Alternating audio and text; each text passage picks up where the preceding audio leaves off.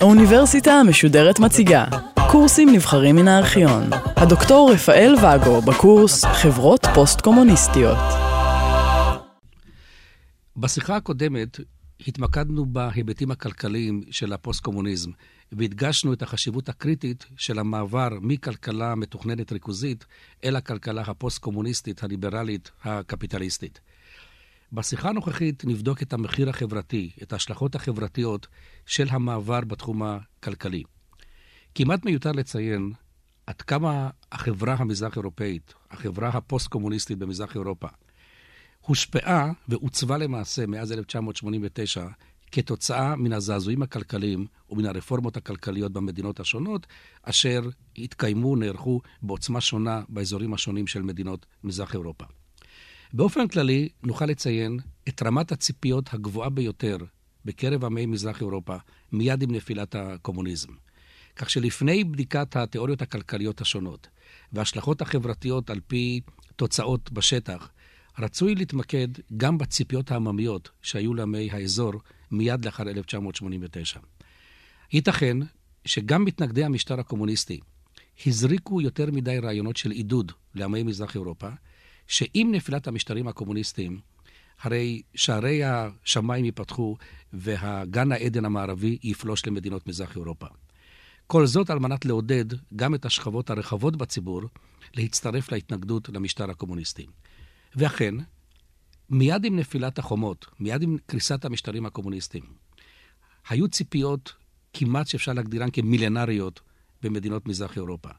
הציפייה הייתה לקפיטליזם מיידי, שהזכרנו גם בשיחתנו הקודמת, עלייה מיידית ברמת החיים, הגשמת החלום הקפיטליסטי, וכל זאת בליווי לתוצאות, התופעות הידועות של החברה המערבית, כגון כלי רכב, בתים פרטיים, נסיעות למערב, ולמעשה להיות חלק מן העולם הקפיטליסטי המערבי. נוכל כבר לסכם שבתום יותר מעשר שנים, כיום עמי מזרח אירופה נמצאים בתקופה של התפכחות מכאיבה לעתים לחלק מהם, אכזבות, פסימיות, ואף נוסטלגיה בקרב שכבות רחבות לעידן של היציבות המדומה אולי של המשטר הקומוניסטי. כל זאת בשל ניפוץ האשליות לחלק גדול מן האוכלוסייה, כל זאת בשל הסיבות או התוצאות החברתיות אשר הכלכלה הפוסט-קומוניסטית הביאה. נוכל לבדוק את האוכלוסייה המחולקת באופן כללי לשני חלקים לא שווים. אלו שהפסידו מן המעבר לפוסט-קומוניזם ואלו שהרוויחו.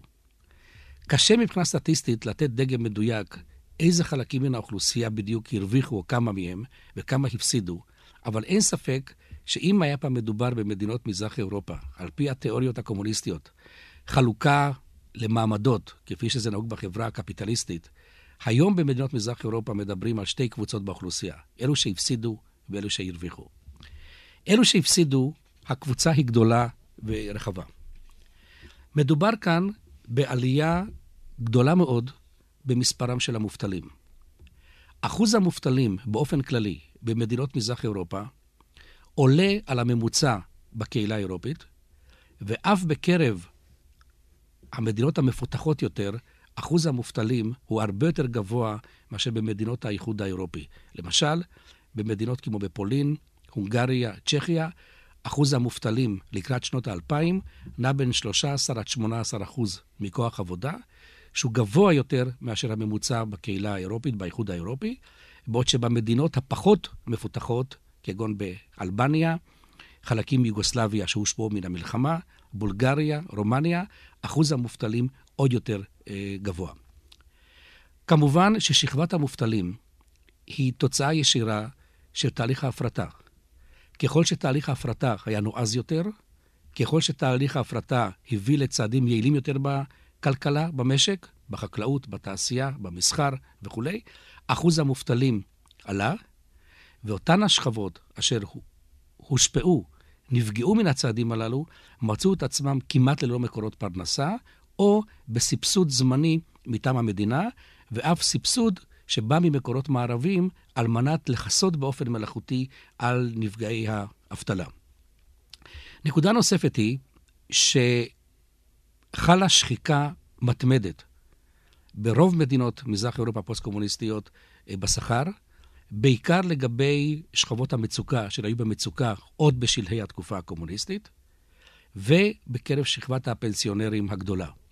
אין זה מקרה שרוב התושבים אשר מצביעים עבור המפלגות הקומוניסטיות בצורות השונות שנשארו באזור הזה ופועלות באזור הזה, רוב המצביעים שלהם באים משכבת המובטלים וגם משכבת הפנסיונרים, אותם אנשים אשר השכר שלהם, התגמולים שלהם נשחקו בעידן הפוסט-קומוניסטי, הליברלי יותר כביכול מבחינת המשק.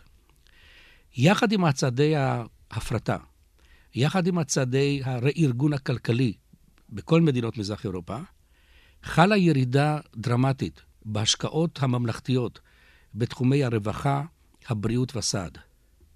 המדינות הפוסט-קומוניסטיות, אומנם עם הבדלים ביניהם, ואולי אחוז הנפגעים באלבניה יותר גבוה מאשר בפולין, אבל סך הכל התמונה היא פסימית למדי, כאשר המדינה הפוסט-קומוניסטית לא הצליחה להציג את אותה רמה של סבסוד וסיוע למוסדות סעד, רווחה ובריאות, אשר בצורה פרדוקסלית אולי המשטר הקומוניסטי הצליח לעשות.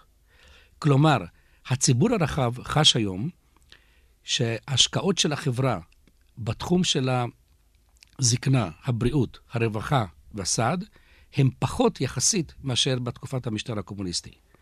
התוצאה היא שבקרב הנפגעים הללו קיימת תחושה שהמשטר הקומוניסטי העניק להם יותר יציבות מאשר הקפיטליזם המערבי שגלש בצורה כל כך מהירה ודרמטית לאזור הזה.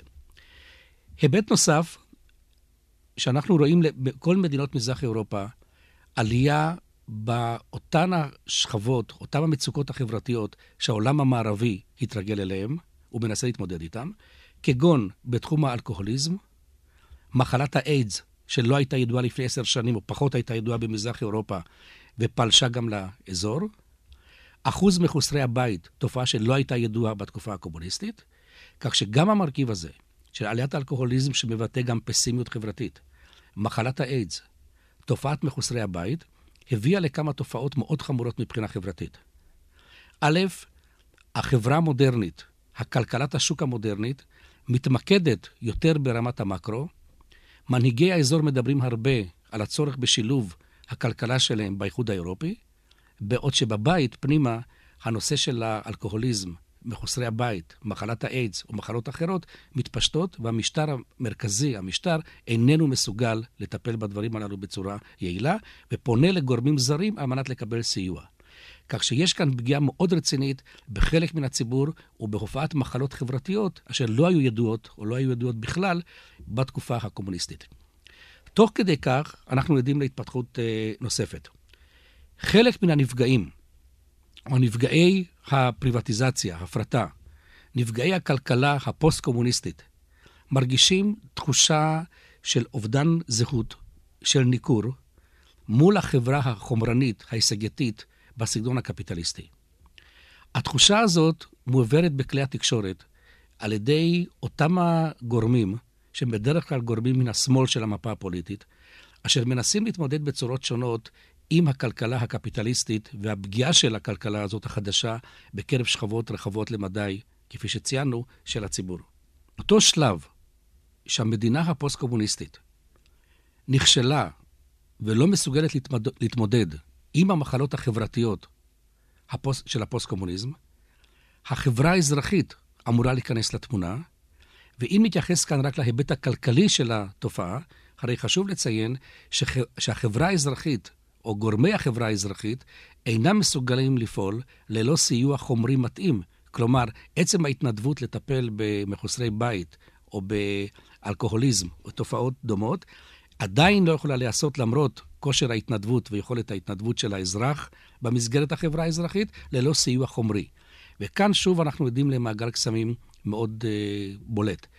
המדינה הפוסט-קומוניסטית מתמודדת עם השאלה עד כמה לתמוך בנתמכים הללו, בבעיות הללו, עד כמה להתמודד עם התופעות הללו, והאם היא מסוגלת להתמודד עם התופעות הללו במקביל לרמת העל שהמדינה מנסה להתמודד. כך שלמעשה גם גורמי החברה האזרחית נתקלים בקשיים רבים, תקציביים, עם כל הנכונות לסייע לבלום את התופעות הללו, שכוללות כמובן עלייה מדהימה בפשיעה באזורים הללו.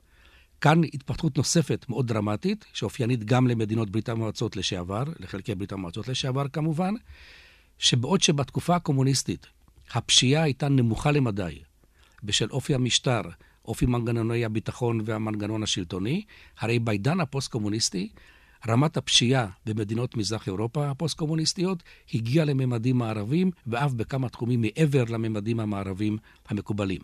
תופעה כמובן שניזונה מן המצוקות החברתיות של שכבות רחבות. מי עוד בין נפגעי הכלכלה הפוסט-קומוניסטית? אנחנו יכולים לציין ביניהם שכבה מאוד רחבה של עובדי ציבור, כגון מורים, פקידים, אשר מרגישים שהחברה הפוסט-קומוניסטית מזרימה יותר משאבים ומביעה יותר עניין ברווח הכלכלי המיידי הנראה לעין, מאשר בתשתית החינוכית, התשתית הבריאותית, והיא גם משקיעה פחות במשכורות, ברמת החיים, של אותם האנשים שעובדים בתחומים הללו. כך שבמדינות מזרח אירופה אנחנו יודעים לעיתים קרובות מאוד, הרבה יותר מאשר במדינות המערב, לשביתות של עובדי ציבור, של מורים, של עובדי רשויות מקומיות, אה, עובדים אשר קשורים למערכת הבריאותית, מערכת הרווחה החברתית, עובדים אשר מרגישים שלא רק שהשכר שלהם אה, נשחק בעידן הפוסט-קומוניסטי, אלא שהם אינם מסוגלים לטפל בקליינטים של המערכת הזאת, אשר בעצמם כמובן הגיעו לרמה של אה, עוני. נשאלת השאלה, מי כן הרוויח מן הכלכלה הפוסט-קומוניסטית? כל מי שמטייל במדינות מזרח אירופה, או ליתר דיוק ברוב מדינות מזרח אירופה, יכול להתרשם מתהליך המערביזציה, או כפי שלא פעם נקרא באזור הזה, המקדונלדיזציה של האזורים הללו. ונשאלת השאלה האם אין כאן רק חלון ראווה של בודפסט, פראג, ורשה, ערים מרכזיות אחרות, בעוד שבפרברים, בעוד שבפרובינציה, המצב הוא הרבה יותר קשה. אכן התמונה שהתייר רואה של בתי המלון, חברות המערביות, ששולטות כבר בחלק מהכלכלה המזרח-אירופאית, כפי שציינו בשיחה הקודמת, הרי הדברים הנוצצים הללו אינם מתפרסים לאורך ולרוחב של חיי הציבור, של חיי הפרט בכל המדינות הללו. בפרובינציות, בהרבה תחומים, החיים לא השתנו. שכבה מאוד רחבה של האוכלוסייה הכפרית, ואפילו במדינות המתקדמות, ואפילו בעיקר במדינות המתקדמות, כמו בפולין, בהונגריה, נפגעה מן המעבר מחקלאות בשלהי השלטון הקומוניסטי לחקלאות יותר בסגנון הקפיטליסטי המערבי, כאשר העיקר עובד האדמה הפשוט איננו מסוגל לממן, להתמודד עם הצרכים המודרניים של החקלאות בסגנון המערבי, ולכן בכפר, אם אפשר לדבר באופן כללי על המגזר האגררי, עדיין בעיות מאוד רציניות ותסכול רב בקרב האוכלוסייה. בין אלו שהרוויחו כמובן, אותה שכבה של המעמד הבינוני הגבוה, ואפילו מעין אריסטוקרטיה פוסט-קומוניסטית, עליה כבר מתחילים לדבר במונחים סוציולוגיים במדינות מזרח אירופה, שכבה רחבה למדי בחלק מן המדינות, של מצליחנים חדשים, של מתעשרים חדשים, אשר מפתחים עסקים עם קשרים במערב, כאשר חלק מאותם האנשים מושכים תשומת לב בשל אורח החיים שלהם הנוצץ, שהוא הרבה יותר נוצץ יחסית מאשר השכבה המקבילה במערב, היות ויש כאן מתעשרים חדשים המעוניינים להבליט את אורח החיים שלהם. החל ממכוניות פאר, מסעדות, בתי מלון ואורח חיים שלהם, הרי השכבה הזאת מושכת את תשומת ליבם של אותם המתוסכלים אשר נשארו לאחור.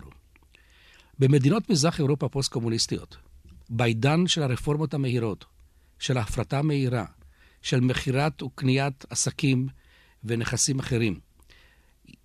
נוצרה שכבה אשר חיה ופורחת מתוך השחיתות, מתוך שחיתות, מנגנונים ותופעות אשר היו פחות ידועות בתקופה הקומוניסטית, או לפחות לבשו צורה שונה. יש הטוענים שבמדינות כמו ברומניה, בבולגריה, באלבניה, רמת השחיתות מגיעה לדרג הממלכתי, וכל מי שעוקב אחר הסוכניות הידיעות אחר התקשורת במדינות הללו, יכול להתרשם ממספר פרשיות השחיתות בכל הצמרת הכלכלית, החברתית, הפוליטית.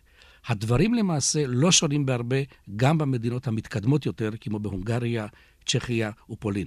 למעשה נוכל להצביע על כך שבכל מדינות מזרח אירופה, ההון השחור, השחיתות, הגיע לרמה גבוהה ביותר, כאשר כוחות של המאפיה, וכאן קשה להגדיר מי הם כוחות המאפיה, האם הם רק מקומיים או גם בעזרת גורמים חיצוניים כגון המאפיה הרוסית, העובדה היא שהגורמים הללו חדרו לתוך המשק המזרח-אירופאי, נהנים מן המעברים המהירים של סחורה, של קניין, בתנאי הפרטת השוק, ויש אפילו רמזים על כך וגם עדויות, שחלק מאותם אנשי המאפיה, ייתכן מאוד שהם אנשי המשטר הישן, אשר ממשיכים לשחק עם הנכסים של המדינה, עם אותם האוצרות, אותם הגורמים הכלכליים שהם בעצמם גלגלו בשלהי המשטר הקומוניסטי. במצב של תסכול בקרב שכבות רחבות בציבור, כפי שהצבענו, ברור שלמצב הזה יש גם השלכות אה, פוליטיות בכמה כיוונים. כיוון אחד מרכזי הוא אותו כיוון של נוסטלגיה, אומנם נוסטלגיה מאוד סלקטיבית, למשטר הקומוניסטי. המרוויחים מכך הם המפלגות, התנועות של השמאל הקיצוני, אשר בצורה פרדוקסלית משולבות היום גם עם מפלגות לאומניות של הימין. מה שמשותף לאגף הימני הקיצוני והאגף של השמאל הקיצוני היא הדמגוגיה הסוציאלית, הדמגוגיה החברתית, המנסה להצביע על הקפיטליזציה הפראית, על האמריקניזציה של המשק, על מכירת אדמות, בתים, נכסים לגורמים זרים, כאשר אגב מדגישים לא פעם שהגורמים הללו הם גורמים יהודיים ו/או ישראלים. הגורמים הללו, שמדברים בנוסטלגיה על יציבות של המשטר הקומוניסטי, מצביעים על הקצב המהיר, הטראומטי מדי, של המעבר לשלטון הפוסט-קומוניסטי, ולמעשה מבקשים לחזור לשלטון ממלכתי יציב יותר על הכלכלה, בין אם זה דגם כמעט קורפורטיבי בדגם של המדינה הפשיסטית, או בדגם הסוציאליסטי של כלכלה הריכוזית. התפתחות אחרת היא, בתחום של ההשלכות הפוליטיות של המצב הכלכלי, שחלק מן המדינות, בחלק מן המדינות, המפלגות הפוסט-קומוניסטיות, כלומר המפלגות הסוציאליסטיות, אשר ניתקו את עצמם מן האידיאולוגיה הקומוניסטית הישנה, מדברות היום במונחים של כלכלת שוק כמעט בסגנון המערבי, ובצורה אירונית, הפוסט-קומוניסטים בפולין, הפוסט-קומוניסטים בהונגריה, הפוסט-קומוניסטים בצ'כיה, וגם הפוסט-קומוניסטים ברומניה, סלובקיה, ולמעשה כמעט בכל מדינות האזור, מדברים היום במונחים סוציאל-דמוקרטיים מערביים פלוס, הפלוס הכוונה היא גם במונחים של כלכלת שוק מערבית. כלומר, הקומוניסטים לשעבר שפנו לדרך הסוציאל-דמוקרטית, היום הם חסידי הכלכלה המערבית, אבל הם מדגישים בתעמולת הבחירות שלהם, במעשים הפוליטיים שלהם, את הצורך לספק גם את התסכול החברתי, או לפתור בעיות חברתיות עמוקות שעליהן הצבענו. הימין השמרני, בכוחות של המין המרכז ימינה, בעיקר הימין השמרני, מותחים ביקורת על הקפיטליזציה המהירה, אם כי מבחינה אידיאולוגית הם נשארו דבקים באידיאולוגיה של הכלכלת, כלכלת השוק. נשאלת השאלה לטווח הארוך, האם יציבות כלכלית במדינות מזרח אירופה תביא גם ליציבות פוליטית, או האם במצב של מיתון עולמי, כפי שהמשק העולמי נכנס לקראת שנת 2002, בשלהי שנת 2001, האם הדבר יכול להשפיע ועלול להשפיע גם על המפה הפוליטית במדינות מזרח אירופה? הסימנים הראשונים, נכון לשנת 2002, מצביעים על כך שאחוז הכוחות הלאומניים מצד אחד, ואחוז הכוחות הפרו-קומוניסטיים במובן הכלכלי הישן, עולה במדינות מזרח אירופה בעקבות המשבר הכלכלי והמיתון העולמי, כאשר התפיסה שלהם מתקרבת לתפיסה של לאומנות כלכלית בסגנון שבין שתי מלחמות העולם, כאשר מדינות מזרח אירופה המעיטו בקשרים עם מדינות אחרות במערב, לכן בגל הראשון של המשבר הכלכלי העולמי הגדול ב-1929, חלק ממדינות מזרח אירופה בשלב הראשון נפגעו פחות מאשר מדינות המערב, כיוון שלא היו להם קשרים ענפים עם המערב. כלומר, ההצעה היא מאוד דמגוגית, מאוד גם פשטנית. בואו נהיה פחות בקשר עם המערב וניפגע פחות מן האילוצים של הכלכלה העולמית. לעומת זאת, האליטות הפוליטיות הנוכחיות בכל מדינות מזרח אירופה מדגישות את הצורך להתקרב לאיחוד האירופי, ובסופו של דבר להשתלב באיחוד האירופי. כך שהמאבק כאן, לטווח הארוך, הוא יהיה בין הגורמים אשר מנסים לאמץ וממשיכים לאמץ את הכלכלה המערבית, להתמודד עם השלכות הכלכלה המערבית על האוכלוסייה, ויחד עם זאת להצביע כלפי האזרח על הצורך לאמץ את הדגם המערבי עם כל הקשיים שבו.